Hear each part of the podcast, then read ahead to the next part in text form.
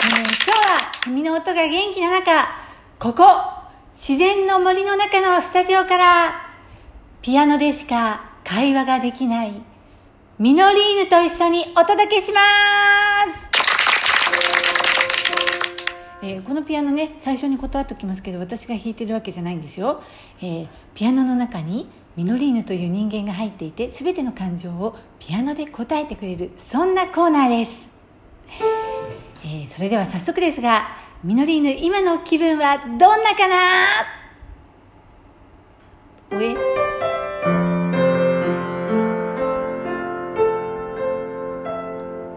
綺麗に来ましたね。ミノリちゃん、今の気分どんなかなって今マイクに向かって喋ったけど、これ携帯で撮ってるからマイク必要なかったね。携帯に向かって喋ろう。よいしょと。そしたらね、今の気分はそんなって、なんか綺麗な感じにいただいたので、じゃあ今日のお夕飯のおかずのメニューは決まってますか？まだなんだ。私も決まってないんだよね。じゃあ最近の出来事の中で楽しかったことを、8小節で述べよう。どうぞ。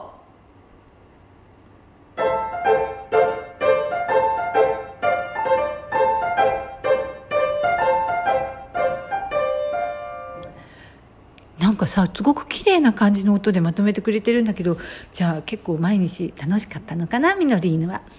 では、私たちがこれから何か歌おうと思うんだけど、拍手もいただきましたんで、じゃあセミの声じゃなくって、赤とんぼをワンコーラス歌ってみたいと思います。ではお聴きください。